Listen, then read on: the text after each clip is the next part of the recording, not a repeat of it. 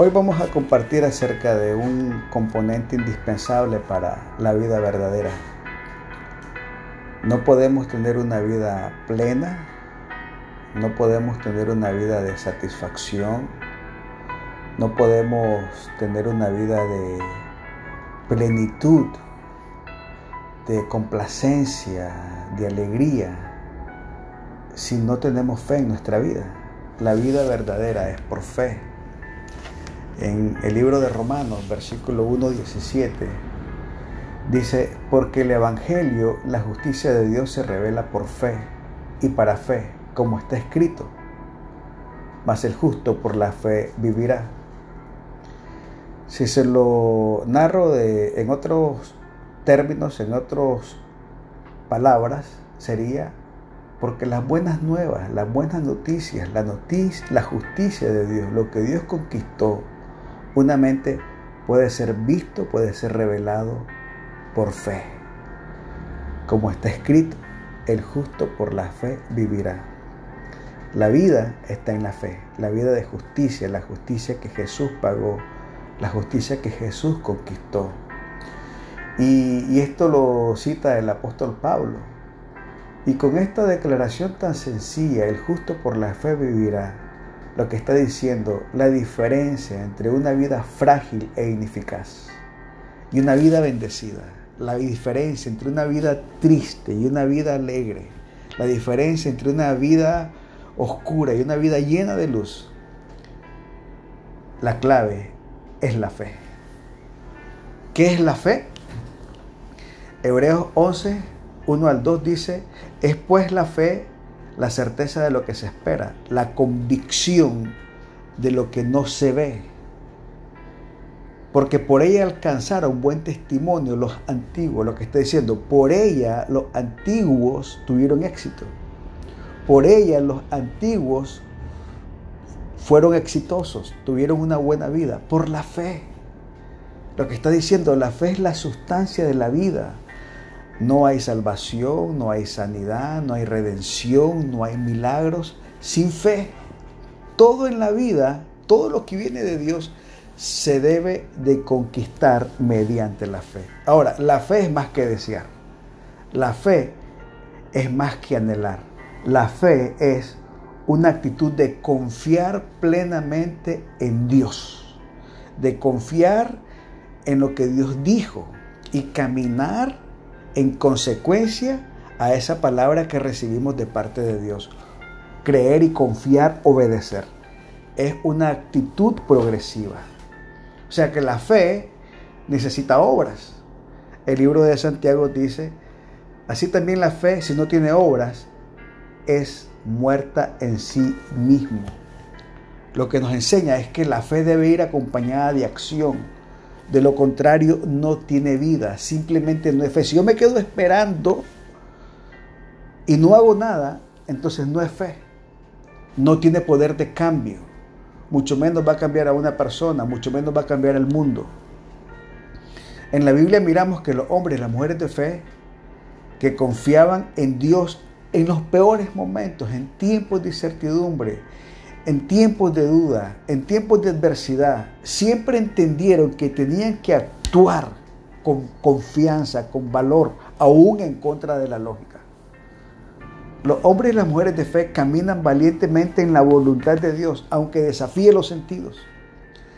La fe nos motiva, nos inspira, nos llena de su espíritu, nos llena de su poder y nos habilita una capacidad especial para hacer lo que normalmente no podemos hacer. Ahora, ¿cómo recibimos fe? ¿Cómo tenemos fe? Romanos 10, 17 dice, así que la fe es por el oír y el oír por la palabra de Dios. O sea, yo no puedo decir que tengo fe si no escucho la voz de Dios.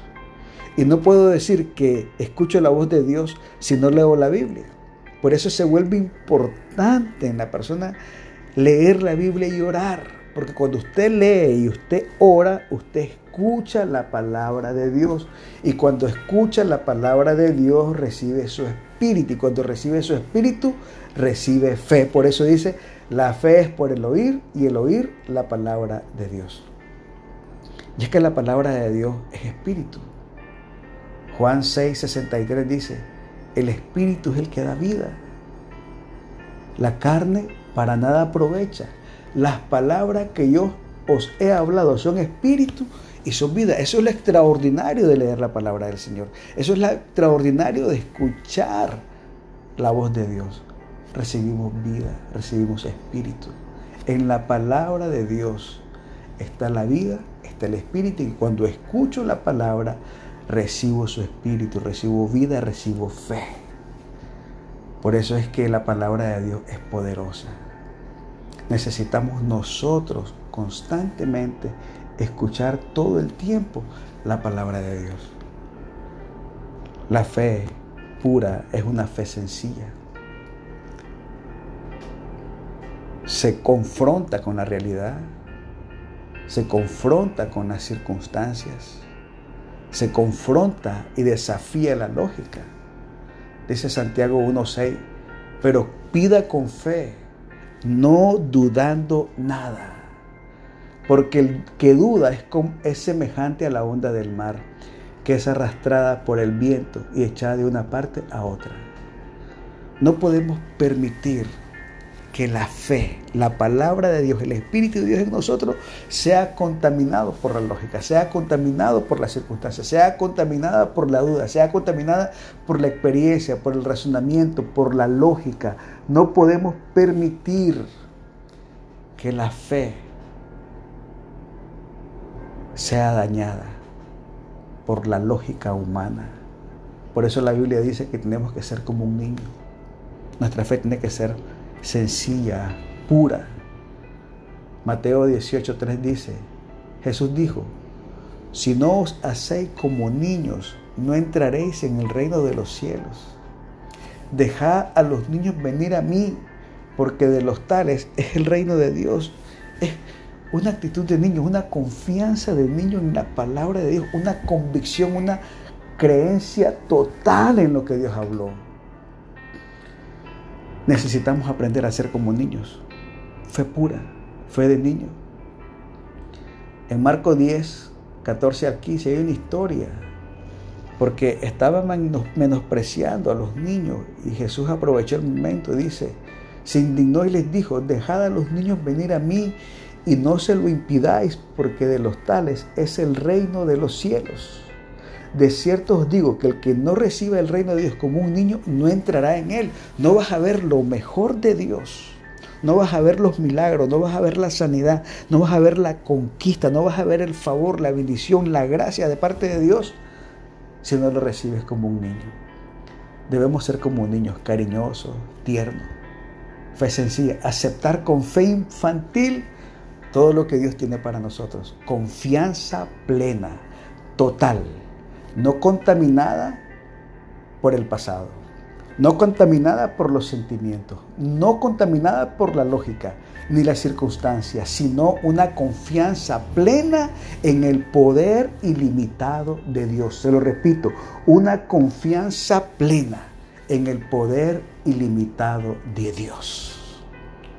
Cuando cambia nuestra estructura de creencia, comenzamos a a echar la duda fuera de nuestro ser. Comienza a cambiar nuestro sistema de creencias, comienza a cambiar nuestra expectativa, comienza a crecer la esperanza. Y es cuando aquel versículo en Juan 11:40 dice, no te he dicho que si crees verás la gloria de Dios. No te he dicho que si crees verás la gloria de Dios. Debemos desintoxicarnos de la lógica, del razonamiento, de la experiencia, de las emociones y creer la voluntad de Dios, la voluntad pura, la voluntad buena, agradable y perfecta. Transformar nuestras estructuras de creencia. ¿Cómo lo hacemos? Persistiendo en escuchar la voz de Dios, la palabra de Dios. La palabra en Juan le dice el verbo. Y dice Juan 1.14, y aquel verbo fue hecho carne y habitó entre nosotros. Y vimos su gloria como del unigénito del Padre, lleno de gracia y de verdad. Cuando leemos la Biblia, recibimos su palabra. Cuando recibimos su palabra, recibimos a Jesús, recibimos su poder, recibimos su espíritu y nos transforma. Cambia nuestra manera de pensar, cambia nuestra manera de hablar, cambia nuestra manera de actuar y nos permite caminar en la tierra igual como caminó Jesús. Todo lo que hizo Jesús en la tierra lo hizo como hombre, no como Dios.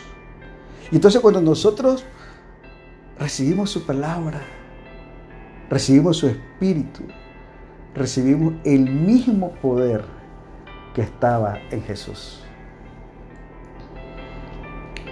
Para concluir, la palabra de vida, la palabra de poder, la palabra que espíritu deshace toda palabra de duda, toda palabra de temor, toda palabra de miedo, toda palabra de descrédito en nuestro interior. Recuerdo la historia de Ciro, era un rey persa que tenía que invadir Babilonia y Babilonia tenía unos muros gigantes inexpugnables que nunca había sido invadida, nunca había sido atravesada, nunca había sido vencida. Y la lógica humana le decía a Ciro, no se puede, Ciro. Dios le había dado una palabra de invadir Babilonia para rescatar y liberar a Israel que estaba cautiva en Babilonia. Pero los muros eran un obstáculo demasiado grande, demasiado fuerte.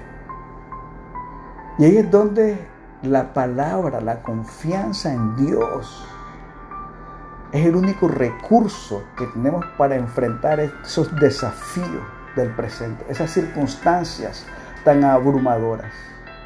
Y mire lo que le dice Dios a Ciro en Isaías 44, 24 al 28. Así dice Jehová tu redentor que te formó desde el vientre.